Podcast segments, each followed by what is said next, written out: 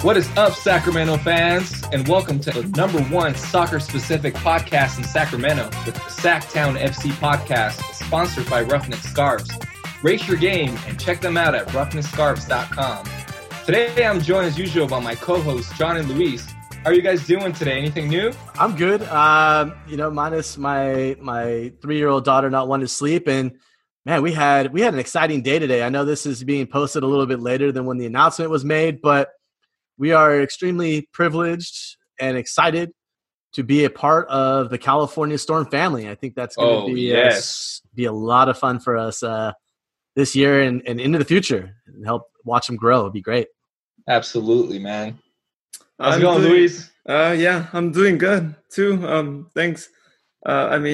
Super excited too. Like John was saying, I think this is a really great opportunity for us, and we're looking forward to the partnership and being out at games and John being MC out there too, as he was saying in the other podcast. So today we are joined by a former Jesuit grad who turned an Impossible Caller for a life in comedy, now living in New York and obeying the 6 feet social distancing rule. Please welcome via the Mikuni Dreamline, Turner Sparks. Turner, yes. How are you doing today? Pretty good. Wait, was my intro sponsored by Mikuni Sushi? It is. Absolutely. Oh my God, I love that place. Yeah, it is it's the best place, man. You can't hate on it either. Dude, everyone knows Mikuni. I was going back in like the 90s when there was one. There was only that one in Orangevale maybe or something. I don't know how global. Fair Oaks off of 50. Fair Oaks off 50, exactly. And then I would come back like in college and later on, all of a sudden he was at Kings games. Yep. And then Mikuni was like, he's probably like a billionaire now. Yep. I don't even know what he's doing. Well, the crazy story is I proposed to my wife at the one in Fair Oaks. Nice. That's awesome. Yeah. I actually declared Taro as my new sensei ever since we interviewed him. Yeah. Oh, you had him on? Yeah. That place. He is my official sensei. Yeah. I also like how, if you go to Jesuit high school, your options are either like become a priest or turn in the collar or become a comedian. Those are the two options. Well, no, I thought it was academia, but you swayed the opinion and made it comedy.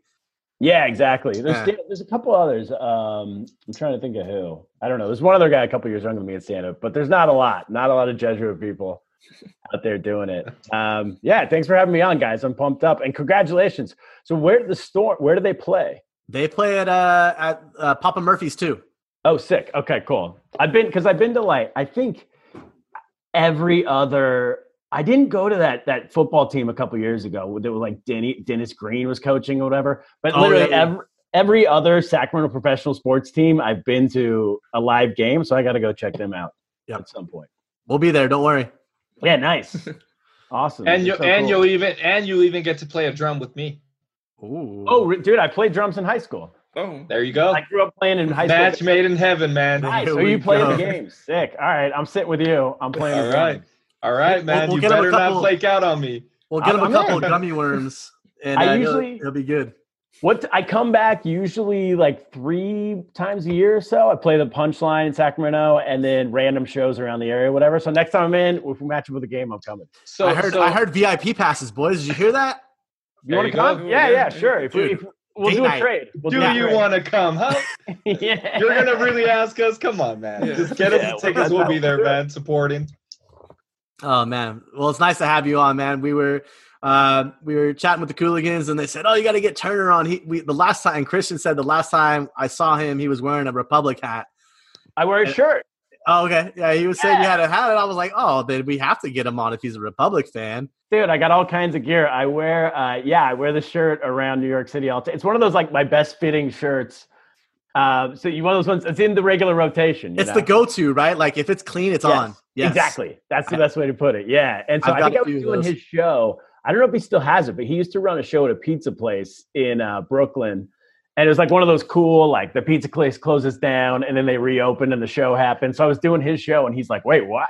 He was like, you know this? How do you know Sac Republic? I'm like, dude, how do you know the Sac Republic? And he's like, I found out his whole soccer life and everything. Like, 5 years of fame, right? Yeah, exactly. Yeah. I think he had just started the podcast maybe at that point when we were going back and forth on this. Oh, nice. Okay. Those guys are cool. Yeah. Well, I was wearing my Sacramento Republic sweatshirt. And I was just kind of going around New York City, and I felt like everybody was looking at me a little weird. Like, maybe we're just getting around, dude. We're going to the MLS. What is it, 2022? Yeah, that's right. Yeah, so maybe they're starting to find out. I'm pumped for it because I've been to a New York Red Bulls game, and first of all, it's like, and I don't know if you guys have been, but it's like an hour into New Jersey, and then there was nobody. I mean, it wasn't even a quarter full, and this giant stadium with barely anyone there. And all I could think of is like, dude, when Sacramento gets like when the team moves up, I mean, already the games are amazing. And then when they move up, it's going to be like off the hook. Yeah, it would be great. I'm super pumped for it. I think it's going to bring a lot of extra life to downtown with the Kings being down there now and everything else. So it's really going to be beneficial to the downtown area and the growth. So we're excited. And it's going to be year round. You have the River Cats, the Kings, and the Republic. And the Storm. And the Storm. I mean, when I grew up, when I was in high school, sat down in the 90s, downtown Sacramento was a mixture of like boring and dangerous. Yeah. And that was it. You didn't know what you're going to get. Yeah, you didn't know what you're going to. It was either nothing was going on or there'd be some guy like trying to rob, like just kind of drunkenly trying to rob you at like 11 a.m.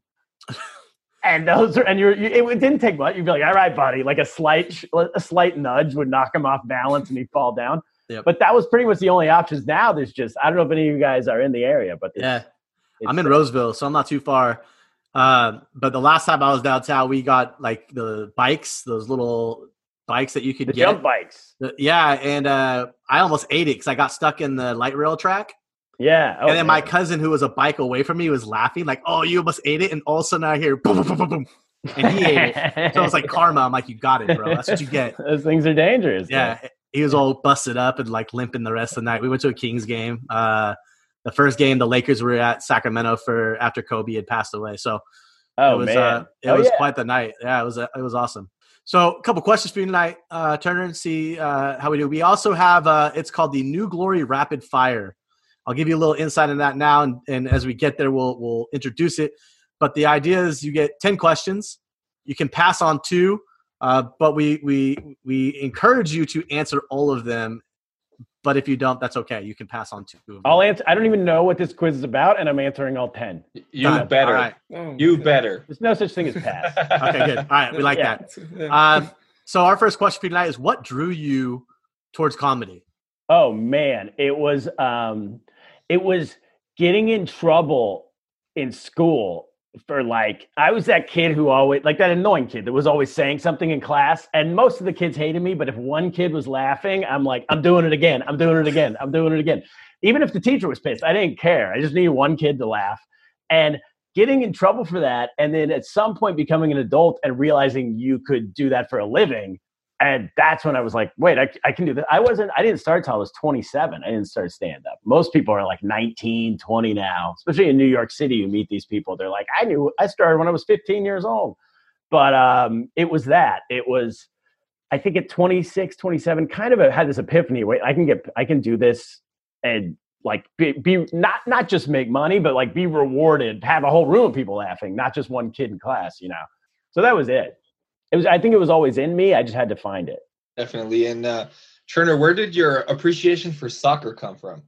It came from my family. I mean, I started playing when I was 5. And now that's normal. But in the 80s, I think we were the first. I think my brother started when he was 7, because that was the youngest age you could be in our town. I grew up in El Dorado Hills in the 80s. So this is like pre-money. This is just when it's just the countryside. It's like kind of mixture of like white trash. And I think we didn't even have Taco Bell yet. That was like 5 years away. That was big when we got Taco Bell. That was like, woo de la. That was your guys' like cruising stop, right? You go cruising up and down Boulevard. You hate exactly, yeah. Everybody was like, I've never had Mexican food. Taco Bell. Oh my God. That was it was our first Mexican. So our town is they couldn't name our town or our only restaurant, the full thing in Spanish. It was El Dorado Hills, because they didn't know how to say hills. And then Taco Bell, like it was, you know, it was a wild place. But anyway, so I grew up there in the 80s. And Turner, before you keep going, you ever call Taco Bell Mexican food, you'll get cut off. It was for El Dorado. For El Dorado Hills in the 80s. That was authentic. That was the only Mexican food, right, at the time? It was like, wait, isn't this how a taco tastes? That was it. We were hill people, man. We were hill people back then. It's San Francisco came up later. So my brother was 7, and he played. And that was the youngest age you could play at his time. And then by 4 years later, you could play. We were the first people to be 5 and play. So I was playing since I was a little kid. So it was just like the first sport everyone played. Yeah, no, that's great. I mean, when you start playing younger, I mean, you end up developing more skills and, you know, you could make it big. I mean, most of the pro players, they started younger. There's really few players that started older. So yeah, and it's great. Such a fun sport for kids because, like, I remember we played baseball, but that's super boring for kids. And then basketball, like a 5-year-old, you can't even throw it that high, you know, like they try to make you run around and play, but soccer's perfect. You get the small goals, you play like 5-on-5, you're playing in a community park while there's some, like you're playing around the drunks, you know, they're sitting there drinking and your dad's like, nah, whatever. We'll just move the cones this way and we'll practice over here. So there's a hill. Like I remember this before, like public parks, we're playing on like a side of a hill and like figure it out, you know? So you can set it up anywhere. Yeah, no, I mean, I always say this, but you know, like you're saying, you know, soccer is like the easiest sport to just, you know, play anytime. I mean, all you need is just 4 things to do 2 separate goal nets. And I mean, you're good. I mean, that's why it's big around the world, right? I mean, I'm sure you guys have talked about this, but I lived in China for 12 years, which I don't know if we'll get into, but it's huge over there because as Zaki, you say, all you need is a ball. You can figure it out. Yeah. So it's really cool. So, you know, like you told us, you started playing soccer when you were younger, and I'm sure you've been to like a lot of live soccer games, like you had mentioned before on the sporting side, but what would you consider is like your overall favorite soccer memory, whether it's, you know, playing or, you know, watching a live game? It had to be playing. I mean, the live stuff I've been to is it's Sacramento. Actually, no, I got to take that back. I've been to games in Sacramento. The coolest thing I've ever been to is I went to a game in Shanghai. And when I was living out there, and it was Manchester City versus the Shanghai, I think Shenhua is the name of the team. Yeah. And, I mean, Man City, I think they were playing like really, they kept it close just as doing a favor to the city of Shanghai. I think they got up 2-0 and then took everyone out except for the water boys, you know, and then played the rest of the game. But it was a blast, just like a crazy cultural experience to be there. You know, it was pretty wild. The Shanghai fan base is really good. So they're singing and everything the whole way, like you would see in Europe or now in the United States or anywhere else. And it was just cool to see that whole thing. So that, and then just playing as a kid, like playing on travel teams in junior high and stuff like that was a lot of fun. But I would say the game in Shanghai was just a wild experience. Also, I remember I didn't know, this was right before Man City blew up. So back when they were just still like an ugly stepsister of Man United. And I remember their manager was walking by us. They still are. With a lot of money though, right? And their manager was walking by us, and my friend is from England, and he knew the guy by name just because he's obviously a fan of sport, and yelled out the guy's name. And because everyone around us in the whole stadium was Chinese except for us, hearing your own name in your own language and your own accent, you catch it. So the manager looked up to us and then was like, "Hey, what's up, guys?" And we weren't expecting like a real conversation. We were just like, "Ah." And my friend's like, "Oh, hey, man, how's it going?" He's like, "Yeah, pretty good. We're having a good time here in Shanghai." And we talked to him for like 30 seconds, and then he kept on walking by. And we were like, "Oh, my God." Oh, well. It was nuts. So it's something you get like in a foreign kind of environment like that. Yeah, it's a little extra, right? It's a little extra because they're recognizing you. It's like, "Oh, you're from my country? Okay, cool. Let's talk for a second. We're in this crazy place, you know?" Yeah. I have to ask, man. Rumor is here in Sacramento that you failed your ref licensing at age 13. What happened here? How do you fail referee 101? That rumor is all over Sacramento, and I need to put an end to it. I did fail, yes. I would love to deny it, but when I was 13 years old, I I think right around, maybe I was 12 or 11. I don't know how young you can be to ref, but my brother had done it. He was 4 years older than me. It turned out, I didn't realize my brother is like a genius. He's in the, he's a U.S. diplomat now. At that time, we were just kid brothers. I didn't realize I was the dumb one. He was the smart one. So I just thought, oh, if he could take the ref test and pass. Did any of you guys ref as growing up? You did? Okay. Was it really easy? It was an easy test, man. If you played, you know the common rule of the game. Like, was that it? Easy. I don't remember. I just remember I took it. I had to be like 10 or 11, maybe. No, that would be too young. No, you would have been 13, 14. Was it 13? So I must have been 13. And I don't know if I just like panicked or I didn't study or what happened, but I failed it once and I just didn't do it again. My parents definitely should have been like, just take this again in 2 weeks and study. And for some reason they didn't. I was like, I failed. I don't want to do it anymore. I threw some like kid fit and they were like, it's okay. And then I went on and I don't know what I did. Went on and did something else in my life. But yeah, it's a real shame that hangs over my head to this day. Plus I missed out on that like $7 an hour you got reffing or whatever. That's all you got out there? I can't remember. What was it? We're the same age and we used to get 20. Was it $20 an hour? We used to get 20 in Citrus Heights, yeah. Per game or per game. Oh yeah, then I really. If you were the center ref, and then like $10 if you were a linesman, but I would never take the linesman jobs because 20 is bigger than 10, right? Like you want that 20. How long did you do it for? Probably like through high school. No, I probably stopped when I was like 16. That's still pretty good though. That's a good job for a kid. So what is that? Sophomore year of high school, I stopped and just focused on soccer and a little bit of academics. And how many games in a little academics? I would do like 5 to get in a day. If I had tournaments, none, but most weekends when I had a game, I would try to get in at least 2. Oh, I was a moron then. I definitely should have done that. Easy car wash money, man. Yeah, exactly. That would have been good weekend money. Who wants to mow a neighbor's lawn when you can go referee and pick on little kids? Exactly. Yell at some parents. Exactly. What was that movie with Will Ferrell where he played the soccer coach? Was it Cooking and Screaming, I think? Yes. Yeah. That's what I had a lot of coaches like that. That just blowing whistles at dads. Yep. And you have that awesome whistle, like the one that just makes the loudest shriek, right? Like it just like bothers your eardrum. Yeah. Do your kids play? I see you have kids. Yeah. My oldest plays, he played in Rockland. He's going to play in Granite Bay, start here pretty soon once this whole shelter in place thing ends. And then my daughter, she just kind of hangs out and wants to play, but she's still only 3 years old. So have you turned into one of those? What kind of dad are you? What kind of soccer dad? Let him do it. Whatever he wants to do. Like you're not yelling at the ref? No. I vividly remember like playing and I used to give the ref so much problems as a kid. A ref blew me for a tackle that I believed wasn't a tackle and gave me a yellow card. And I asked him where he got his coaching license. Was it dog school? Nice. That's good trash talk. Yeah, he was like younger than me, and I'm like, oh, dude, you got to get off the field, bro. Oh, younger than you? Yeah, that's rough. Yeah. He was a linesman, and he told the center he had a give me a yellow card. I'm like, how this kid? He's like a midget, but yeah, that's tough because then it's like threatening. Yeah, he's like, if I give this guy a red card, I might get beat up. And intimidation, right? Yeah.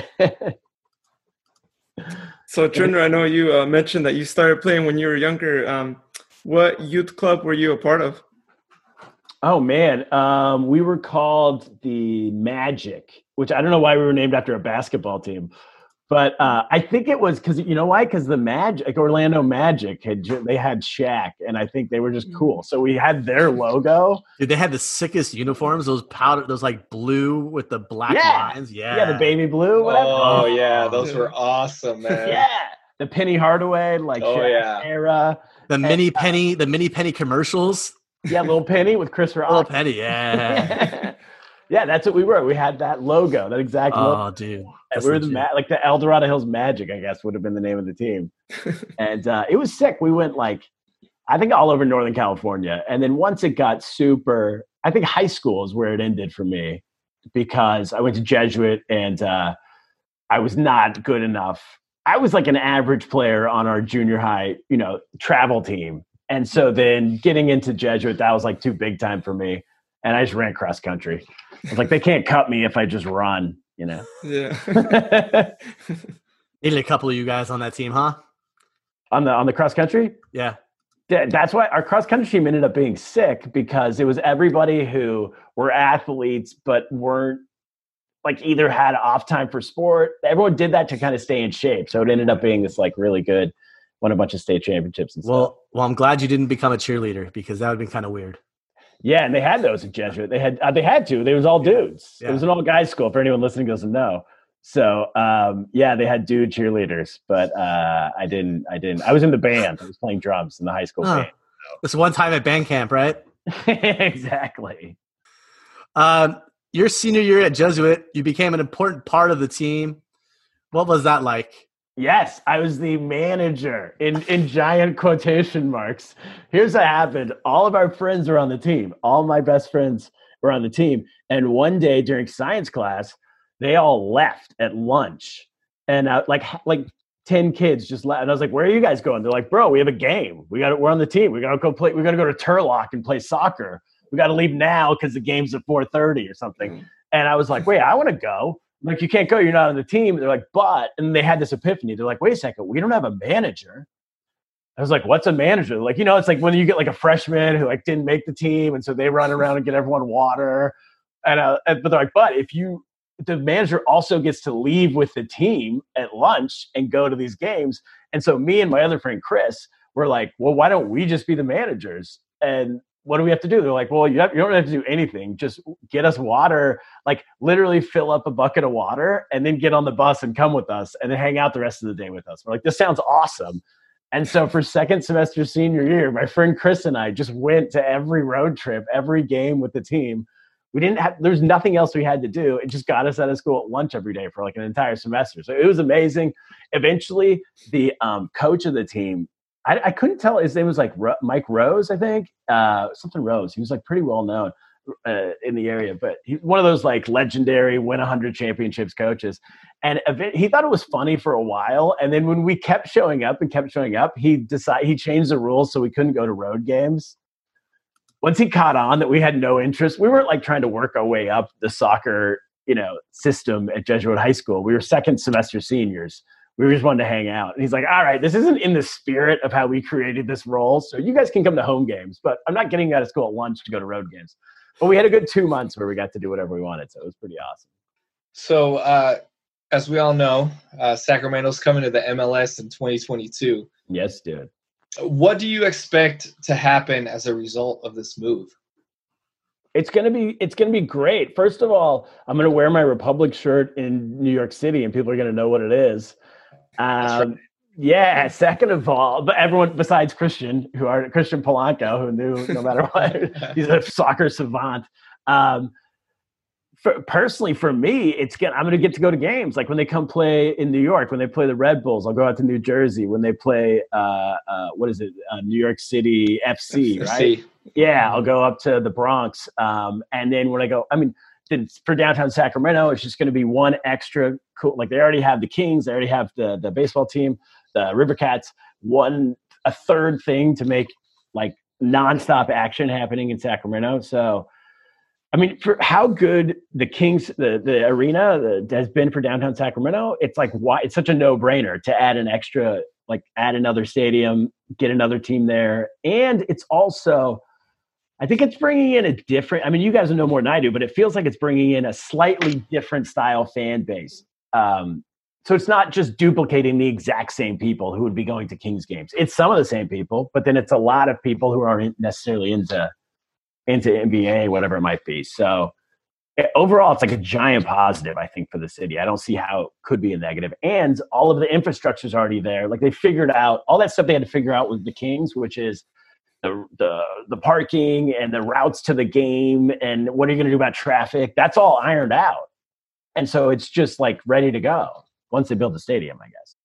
I have a question for you guys though. Do you think that once we come back from this pandemic, if the economy really slows down, is that going to negatively affect the building of the new stadium? Are they got the funding going to dry up or anything like that? Or is that already in place?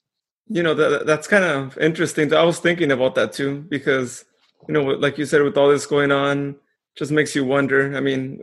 the stadium is probably going to be like put out to probably a couple of months from now. So it won't even be constructed in the schedule that it was supposed to be constructed.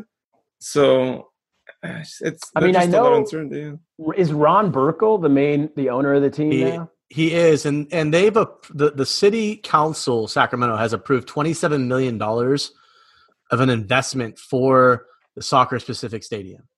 Okay. So if it's approved, I don't think they can, I mean, there might be something in the contract that's in case of a COVID-19 pandemic, but I doubt it. Doubt they have that in the infrastructure of the contract. Yeah, it's specific. It could be an act of God thing or something, maybe like a force majeure. Okay. So it sounds pretty safe. Yep. Hopefully. And hopefully by 2022 we can gather together in the tens of thousands of people and go see events. Right. Hopefully. Oh yeah. That's the hope, right? Who knows? I mean, who's just saying now they're not going to have – LA said they won't have major events until 2021. I think they said that today. Yeah, I heard no concerts till 2021. They're considering no sports till 2021. Yeah, that would include Lakers games. So it's gonna be weird, man. It's going to be a weird time in our lives for sure. Which then that affects the whole NBA because you can't have an NBA without the Lakers and the Clippers, or else what are you going to do? Move them to Vegas? I guess there's like workarounds, but it gets pretty. And then Toronto, I think it's the same way. They're saying that they're really cautious, so the Raptors would be out of a lot of stuff. So, Trinder, you've been a fan of the Republic, ever since the beginning, growing up in Sacramento and all. What would you say has been your favorite memory to date? I mean, honestly, I have to speak real honestly here. I've been a fan from afar because I've been gone for so long from Sacramento. So I've been to a game. I mean, my best memory would be going to a game, which was a couple years ago. I went to see Liverpool a couple years ago. That is my only first like in-person experience with the team, and it was a complete blast. So I'd have to pick that. I know it's not like the best. I'm sure you've had way better answers on this podcast, but I'm looking forward to going to more games. Yeah, I mean, that was a good game. We beat them 2-1. So I mean, it was the U21. Was it the under 21? Yeah. Okay. Well, whatever. It's they're like a Premier League team. And I'll take a win against any. It doesn't matter if it's. They did look young. Now that I think about it. Yeah. So yeah, I mean, it's good. It's good. I know we played against America, and then Danny, you probably, I don't know if you saw that too, and we just completely demolished them, but they were also I believe they were U23 side too. America's is crap, right? America, they even got beat by Reno 1868. I mean, if you got beat by Reno, you're just crap. So we don't even talk about them. That's true. Yeah, I mean, those are you talked sides. About them. Louise asked, so I had to ask. What can I ask? What is the 1868? Like what happened that year in Reno? How much time do you have? Okay, not that much. I think there should be a rule that if you're going to name it after a year, it should be like a year that everyone understands, like the 76ers. 1868 is the year that Reno became a city. I like officially in Nevada. All right. I was wondering if it was the year they legalized gambling or something. No, it's the year they became a city, so they decided to name their soccer team after that. It's been a soccer team for about 3 years now, and they're garbage. Okay, moving on. End of story. Of course, Danny, they chose that year because, I mean, they're not even a soccer team, right? They're like, what are we? No. They haven't even born. I just answered that question. They're garbage. Oh, yeah. Sorry, I had to let the smoke settle a little bit from Danny's ears. I'm just saying. So, Turner, who would you say, either past or present, is your favorite Republic player? I'm going to go present, and I'm going to show my knowledge here, but it's the guy from Bulgaria, the blonde dude.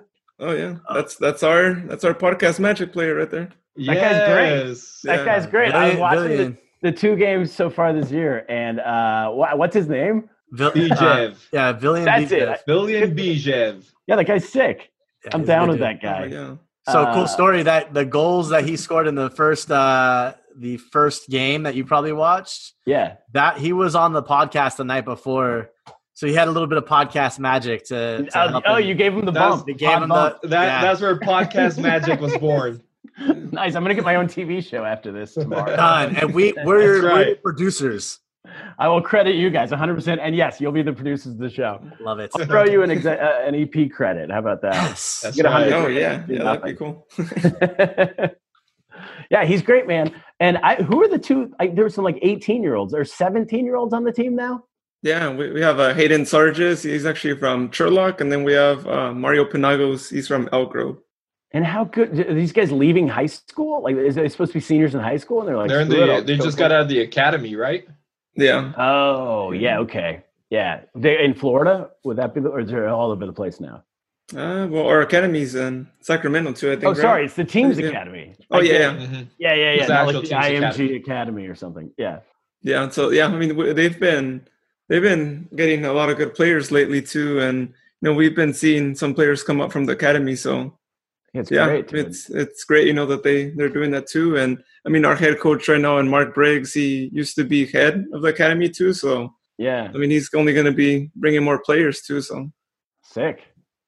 It's fun, man. They're fun to watch. I've been watching online, and it's so. What's funny is some of these teams. I remember I was watching a match a couple years ago, and it was a road game. And in my head, I kind of maybe the league I'm sure has developed now, but at that time the Republic games were a big deal. This might have been 5 years ago, but I remember I watched a road game, and there was it looked like it was in a park, in a neighborhood park or something. That couldn't have been right, but there was.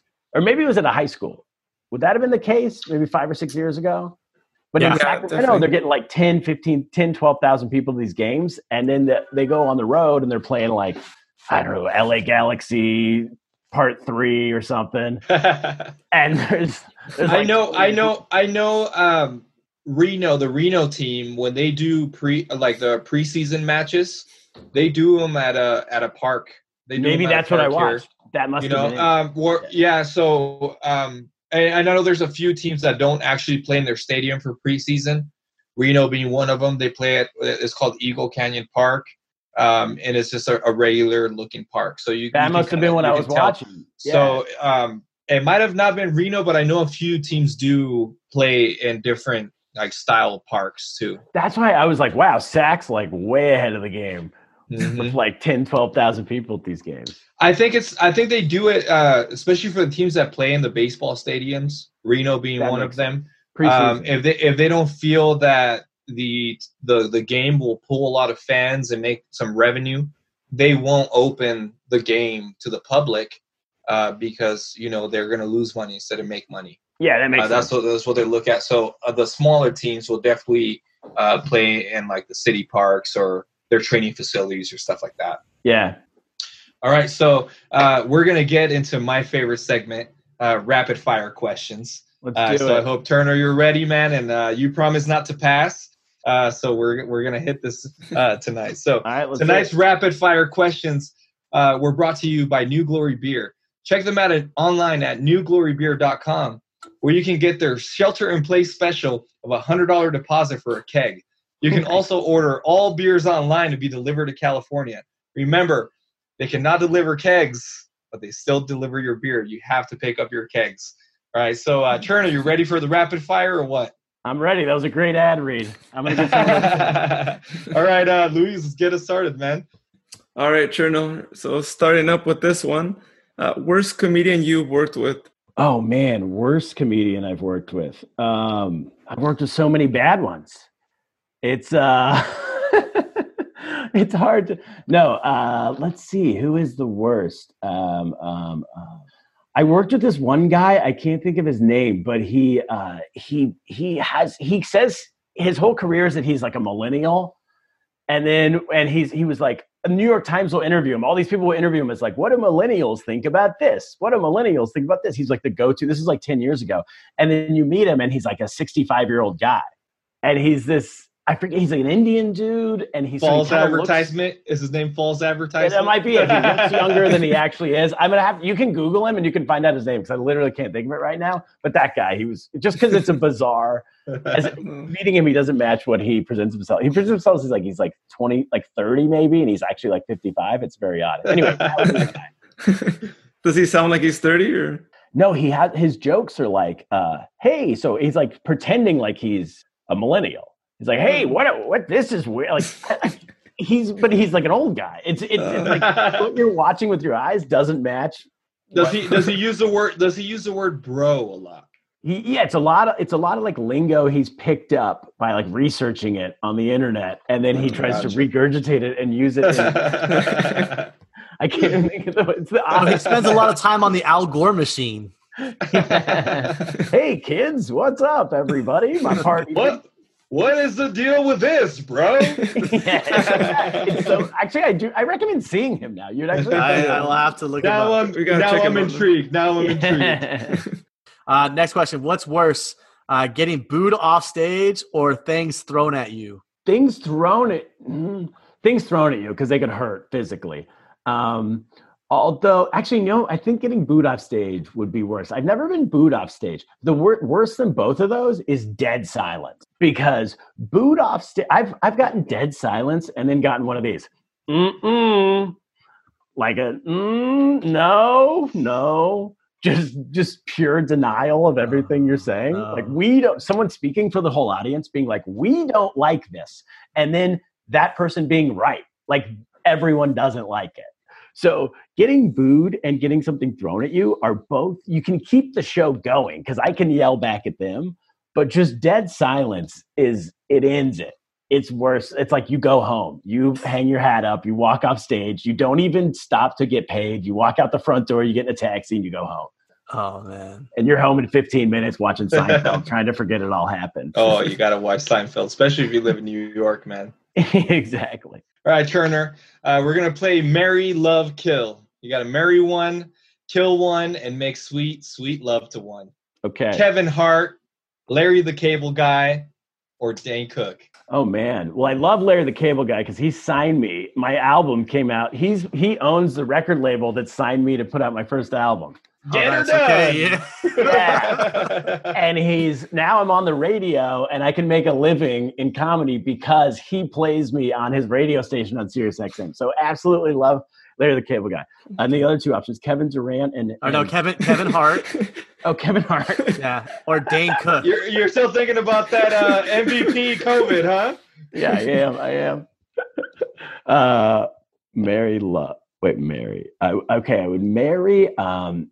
I would marry Kevin Hart because he's incredibly wealthy. And so you could divorce him at any point and get half of his money. There you go. And then I would kill Dane Cook only just to get his, it's like fun to hate, but a lot of people hate Dane Cook. I don't really hate Dane Cook. I get his jokes don't make me laugh, but he somehow has figured out what he's doing. And now, not anymore. He's almost like that millennial guy now. He's like, hey, but I would just kill him out of default, I think. He would annoy the hell out of me at some point if I was locked in a room with him, and I would have to kill him. So as we mentioned before, we had the Cooligans in a previous episode too, so we got to ask this one.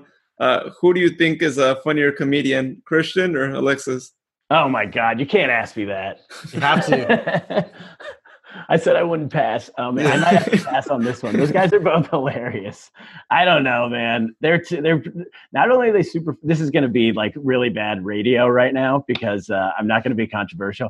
But not only are they're both really funny, but they're both super nice. Which I can tell you, there's so many people who aren't in comedy. There's so many just weirdos. They're normal too. They're like normal, nice guys. People are either completely nuts or there's a lot of dicks, or I don't know if I can say that. There's a lot of not nice people. Or there's some people who are great and they both fit into like all that like nice and funny categories. I do have to pass on that one. I can't give you an answer there. Oh, we got one. But it's false advertisement. But it's false advertisement. Oh, you're the comedian then. Anything else? Oh yeah, we're still going. Sorry, I had an email that came through. Walk us through your worst night on stage. Easy. This is the easiest answer. Okay. I've been doing comedy for like 9 months, but like once a month for 9 months. So I think I had done it at most 9 times in my life, maybe less. And this is when I was still living in China. And I was doing it at a bar where I had started the show.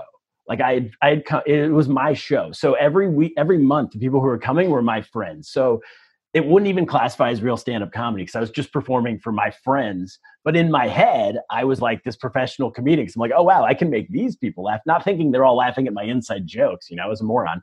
So then I entered this competition. I flew to Hong Kong, which is like a 2-hour flight, to be in this competition of all the best comedians from around Asia. This is in 2010. And I get there and I'm super confident.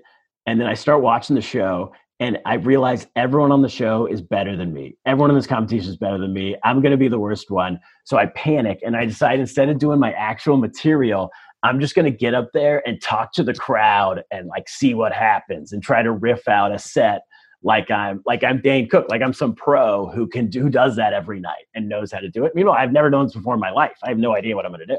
So I go up there and I'm like, hey, where are you from? Or something lame to someone in the audience. And they just don't say anything. They like silence. And then to the next, and this is in a competition. I have like 7 minute set.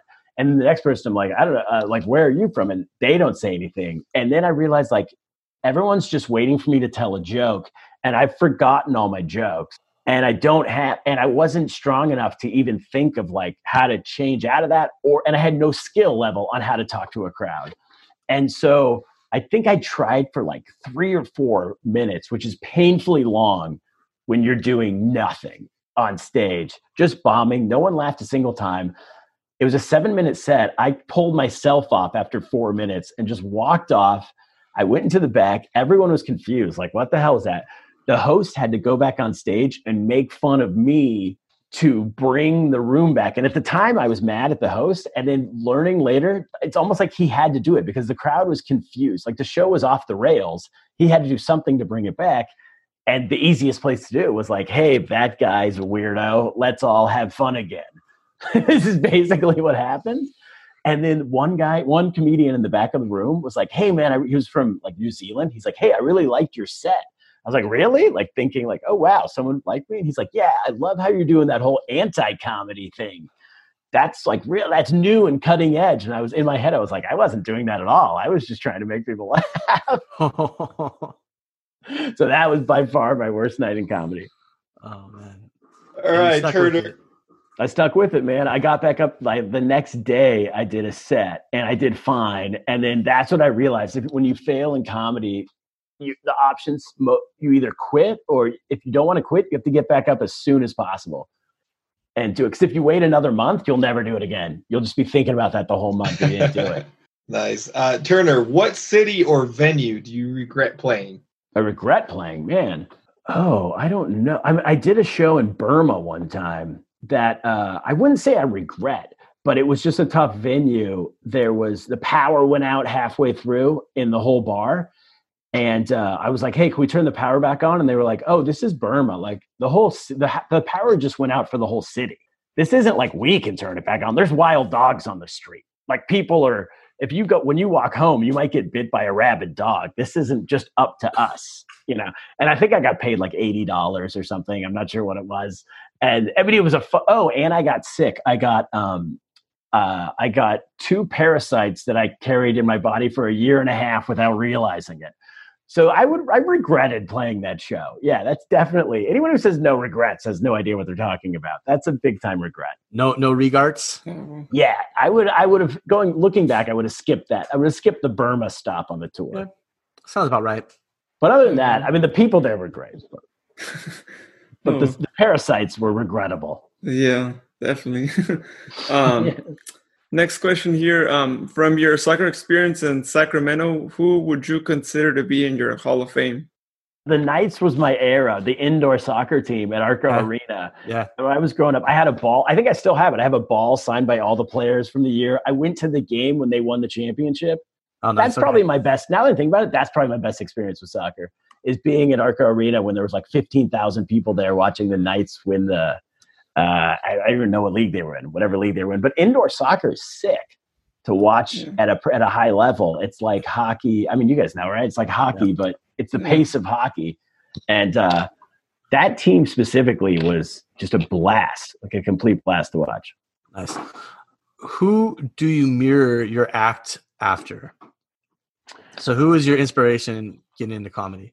So ultimately it has to be yourself. I think any stand-up would tell you that. You can't, but you start up, but you have inspiration. If you mirror it after someone, it's too obvious. Like if you were to see a guy who you're like, wow, he's doing Dave Chappelle. That's just a version of Dave Chappelle. You wouldn't think it was that funny. You want them to be themselves. But my favorite comedian's always been Norm MacDonald since I was like 12 years old when he was doing the news on Saturday Night Live. And what I take from him is that idea of just, as long as it's true, you can say whatever you want. And you should say whatever you want, as long as it's true. Meaning you don't hold back, you don't cut corners, as long as what you're saying is the truth. If what you're saying is a lie or it's an opinion, then you're going to have to take whatever heat you get, you know? But Norm rarely says opinions. He just says, hey, here are facts that go together and shouldn't go together, or you might not like what, I mean, I guess OJ killed his wife might be an opinion, but Norm's been saying that his whole career. Right.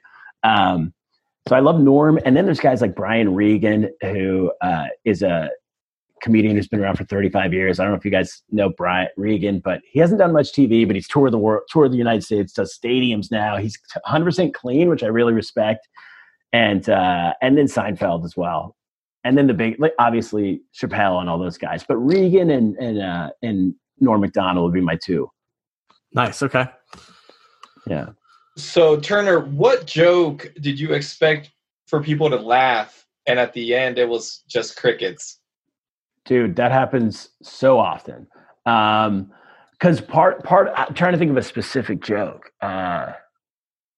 I've had this joke forever that I've just started to get to work, and I can't deliver the joke, but the premise is, to me, the idea of having a checkbook in the year 2020 is so odd. And it's such a thing of the past. And the idea of writing a check, when I was living out of the country for 12 years, they don't use checkbooks in the rest of the world. It's this thing that, like, my landlord in America still wants me to pay with a check. And I'm like, how do I even write it? Like, he's like, well, you have to sign your name. I'm like, okay. He's like, in cursive. I'm like, well, I'm out. I can't even do step one, you know? And then how do they even, like, the way they decide if you actually have the money is you have to write the number, right? Like 500. And then you have to spell it. You have to be like F-I-V-E's, like $5,000, F-I-V-E-T-H-O. You have to like spell it out. And like, well, does he have it? Like, I don't know. Yeah, he can spell it. So give him, give him the Hummer or whatever it is he's buying. And it's such an archaic version.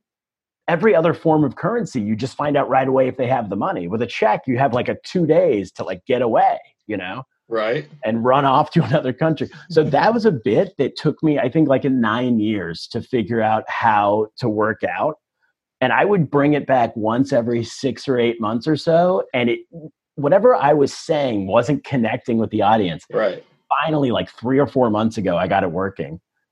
I feel like for that joke, you have to kind of look at your audience and see, okay, what age group? You know? Because when you were saying that, I always say that. Yeah. You know, when I bought my first home a couple of years ago, and I was going to pay my first association bill, and I called the association and I said, "What website do I go to make this payment?" Yeah. And they said, "Well, you actually have to mail in a check." And I said, "One, I don't have checks. Yeah, who has checks? Who mails things in? You know, so for a good 4 to 5 months, I was doing it. I was very mad about it. And one time, I mean, I kept going into their office trying to pay with a credit card or something.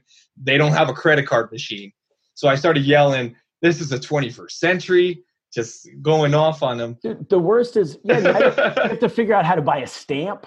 I think they got so sick of me, because then I got a letter saying, this is our new online portal. Yeah, you go in, and then the worst is when they go, well, you could fax us. You can, like, and like, what? Like, any, well, that's worse. I'd rather go to the post office. Yeah. Go buy I think it's machine. like when millennials start buying homes, that's when online portals came. Yeah. You know, that's when online portals came to life. Yeah. But that's it, dude. So some jokes can come in an instant. I think of it, I go tell it on stage tonight and it works immediately. And some jokes you just have to work at and adjust and change wording around. And like, why didn't that work that time? Listen back to it. So it's constantly evolving. So last question here in our New Glory rapid fire questions, but what's your dream venue that you'd like to perform at? It would be cool. I think, honestly, like the Crest Theater would be so cool in Sacramento. It's a place I grew up going to see bands at. I went to see Cake there in like 1994 when they were still a local band. I've seen so many of my favorite bands are Everclear, a bunch of 90s bands I would seen there. But that's the place to me that I think I probably could perform at some point. And it's realistic, but also just this, in my head, it's like 1,000-seat venue in downtown Sacramento, right? 1,500 maybe seats. And that would be such a cool venue. I think something like, I know like Hasan Minhaj has done the Golden One Center, which is mind-blowing to me. I don't know if you guys know Hasan, but he used to be on The Daily Show. He's on. I've seen some of his acts. Yeah, he has his own show on Netflix now. Yeah, and he's from Davis, and he's done the Golden One Center, and that's bizarre. But that's so far out of the realm for me right now. I'm like, I think realistically, something like Crest Theater would be like that would be pretty sick.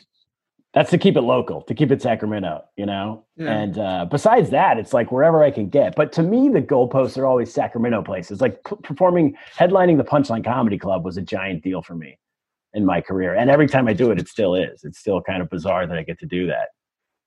Yeah, that's cool. I mean, definitely, you know, you do it in your hometown and you got the family and friends, you know, probably watching too. So exactly. I mean, it's something else. Yeah. Yeah, it's fun, man.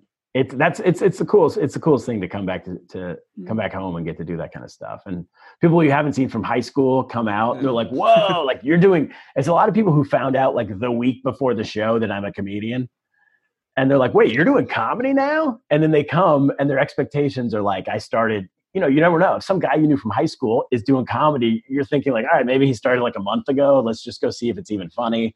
And then I'm doing an hour and I've been on the road for 10 years and all that kind of stuff. And it's like, it's pretty cool to. Yeah. Just like you picked it up at a local like coffee shop, right? For like one of those nights where they. Yeah. That's how you would have. Yeah. If you haven't heard from somebody in 20 years and you're like, oh, they're a comedian now. Yeah. We'll go see what that's about. I remember growing up in Citrus Heights, there was a place that had like poetry night and people would go read. Yeah. And I'm just like, no, I'm out, man. That was rough. Yeah.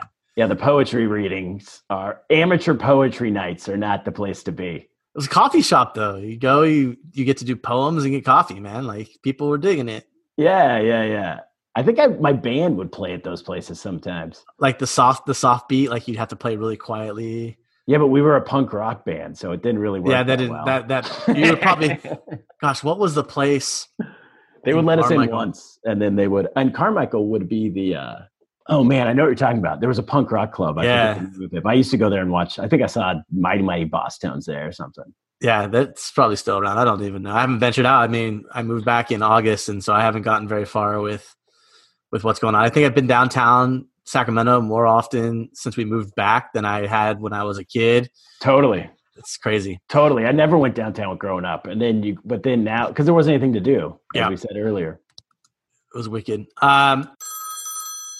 Last call, boys. Last call. So this is our last few questions. So first off, we ask this question for everybody. Our podcast, yes, we say that we're a soccer-specific podcast, but we also like to talk about community. We've talked with Taro. We've talked with Chando from Chando's Tacos. So our main thing, our big thing is to talk to people who understand our community or value that aspect. So our question to start off last call is, what does community mean to you? It means a home, man. It's, I mean, Sacramento will always be my home and my brother as well. We've left, like, you know, we moved away a while back, but we wear even like down to the sports teams. That's why we're so connected with the sports teams, and because it's a connection to the place where we grew up. And when we get to go back and we go to games, I still run into friends. Sacramento is such a cool city in the sense that I can go to a Kings game and run into 5 people I knew in high school, just walking around the concession stands, you know? And it's also an identity. I think there's a style of person. Sacramento has a style of, I guess, an attitude that's a super welcoming, down to earth, almost the opposite of what you get in I would say a place like Los Angeles might be the stereotype or something like that of the opposite. I mean, that might be like an oversimplification, but it's like a welcoming, warm community that you always have. And like the dream is always to move back at some point, you know? So that's what community means to me. And you can make it wherever you go, but the first place you ever made it is always special, which for me is Sac. Nice. And I got 2 things for you. One thing, I want you to tell us about your podcast, because we know you have a podcast. And 2, why haven't we been on it? All right. Well, first of all, I'm a comedian, so it's the law that I have a podcast. And the podcast is called Lost in America. It comes out every Monday on wherever you get podcasts. We've been doing it for like 3.5 years. We've had on Ari Shaffir, TJ Miller. Let me think of who else. Guys like Jimmy Schubert, a bunch of comedians mostly. And then we also get journalists. We get some New York Times people, some people from The Economist. And traditionally we were talking about anything cross-cultural, anything stories around the world, whether it's a comedian goes and travels to Dubai and then comes back and tells us about doing shows over there, or if it's a New York Times journalist. We had a New York Times guy who was in North Korea for a month filming stuff and came back and was telling us all about that. So it's trying to learn about the world, but keep it light, keep it funny. And but recently we've just been doing, we've been interviewing people around the world comedians around the world who are experiencing coronavirus in their communities, different or maybe the same as we're having it here in America. So we had on a guy yesterday, Andy Curtin, who's a comedian out of Hong Kong, and telling us all about what's going on there with their lockdown and everything in Hong Kong.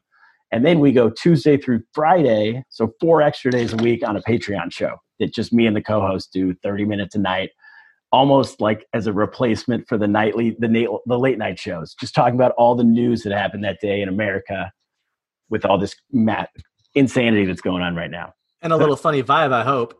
What's that? And a little funny vibe, I hope. Oh, it's fun. No, it's a comedy show. It's a complete comedy show. Yeah, sorry, I didn't bring that up. It's 100% a comedy show that dives into politics and not politics really. It's more current events. Nice. And why haven't you guys been on? Because I just met you tonight, so we're gonna have to figure it out. How about that? There we go. Better make it happen soon. Yes. Yeah, that would be amazing. So Turner, when will you be back at Sacramento for a show? When can we be at your next show? All right, man. Let me look up as of now, this is all a giant caveat. This is all big quotation marks, right? Yeah. If everything is good now. But I'm pulling up my schedule right now. I'm going to be in the Sacramento area in November. So, I'm going to be at the Alameda Comedy Club in Alameda, California, just in the bay, right outside of Oakland. Yeah. So that's not near you guys, not too close, but it's November 6th and 7th. So I'm thinking it's November 4th or November 11th. I'll be at the Sacramento Punchline. That'll be there we go. Cool. So when I do that, I'm going to get you guys are going to come down. I'll get you guys tickets. We'll be there, man. We're there, man. Yeah. We'll be there for sure. Let's do it. Come in from Reno, man. Oh, I will.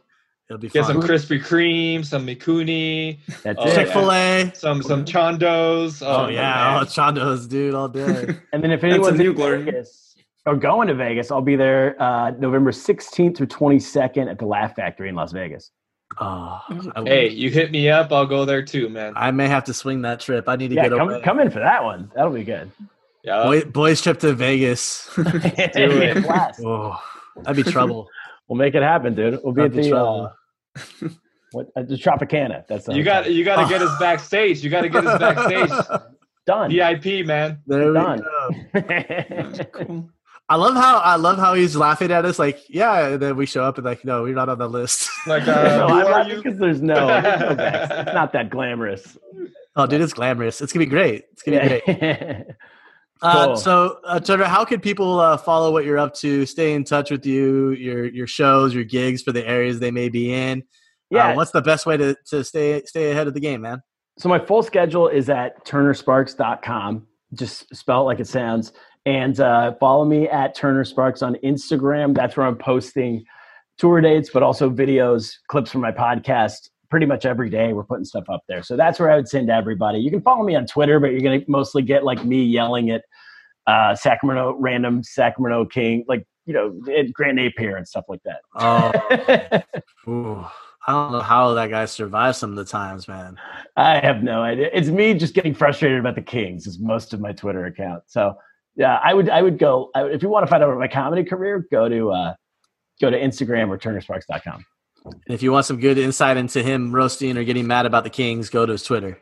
Yeah, at Turner B Sparks on Twitter. All right. Yeah, we just got a follow from you the last couple of days, so we've been following and it's been quiet, but that's okay. There's no basketball. There's none right now. I can't yell. I can't profess my love for Harry Giles. Oh, Harry Giles, dude, he's a gamer, man. He's great. We better keep him. Yeah, that might be difficult, but that's okay. We'll figure it out. We will. Yeah. Thank you so much, Turner, for taking the time to talk to us today. We wish you the best of luck, man. Hope to get you on soon. We'll be waiting for those passes when you come back to Sacramento, maybe Reno, Las Vegas, wherever you're at on the West Coast, man, hit us up. Yeah. Sounds good, man. I would love to. Let's hang out in the area when I'm back. Absolutely. Like that. I'll get back in touch. Yeah, have a great night, man. You too, guys. Thanks a lot. All right. Thank you. Buddy. See you. Right, bye. And we will be back with a word from our sponsors. Today's guest was brought to you by the Mikuni Dreamline. Mikuni is offering $15 off your order of a platter and has made it easy with the Mikuni app. Please make sure to pre-order, stay in your car when you arrive, and they will deliver your meal to you in your car. Visit them today at MikuniSushi.com, or better yet, download their app, available on the App Store or Google Play.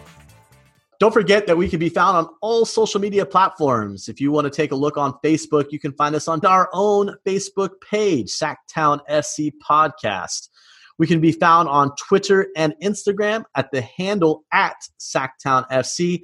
And we can... Whoa, whoa, whoa, whoa, whoa, John. We cannot forget about our amazing partners, California Storm. Make sure you guys check them out on their website at calstormsoccer.com. Also check them out on IG and Twitter at calstormsoccer, and on Facebook at California Storm. Yeah, so if you guys are on Twitch looking for our account, we can be found under Sactown FC. If you want to play against me or John, my Xbox gamer tag is Sactown FC. For John, he's on PlayStation. His gamer tag is Sactown_FC. So send us a message. Let us know if you want to play against. And, hey, we could even probably do a live Twitch if you don't mind. And, you know, we could broadcast our game as well. So, yeah, let us know. And, you know, we're ready to play a game anytime. And just make sure you're not that guy who does rage quitting, because if you get whooped by us, we're still going to talk trash. And then if you beat us, we're still going to talk trash. So don't rage quit. Own it. If you're taking that L, we'll be as graceful as we can be with our Ls. So just remember that. We also have our own website. A lot of you have probably already seen and heard about it. It's SactownFC.com. Here you can learn about how the show came together. You can get a hold of us from the contact bar. We also now have our Soccer's Pulse site or section for everything that Seth will be putting on as it relates to upcoming events, news, information around the globe for soccer, putting that finger on the pulse of soccer, and also the opportunity to join our squadron, which is our form of the supporters group. As a member of the squadron, you would get access to our Slack channel, entered into a lottery for Mikuni or Chando's Tacos, or even a New Glory function with us, and have insight and say on some of our new swag that we'll be releasing with the greatest logo in all of podcasting. So check us out at SactownFC.com. So, guys, that's all we have for today's episode. We want to give a special thanks to Turner Sparks for taking the time to join us today, and to you for listening to us, you know, and always supporting us every single time we release a podcast. And make sure to subscribe to us and Give us some positive comments wherever you can leave comments. One of those places being Apple Podcast, which we're super thankful to everyone who's left us a comment or even just left us a rating on there. Thank you very much. We appreciate that. Cheers, everybody. Have a great rest of the day. Thank you, guys. Stay safe out there. Thank you, everyone.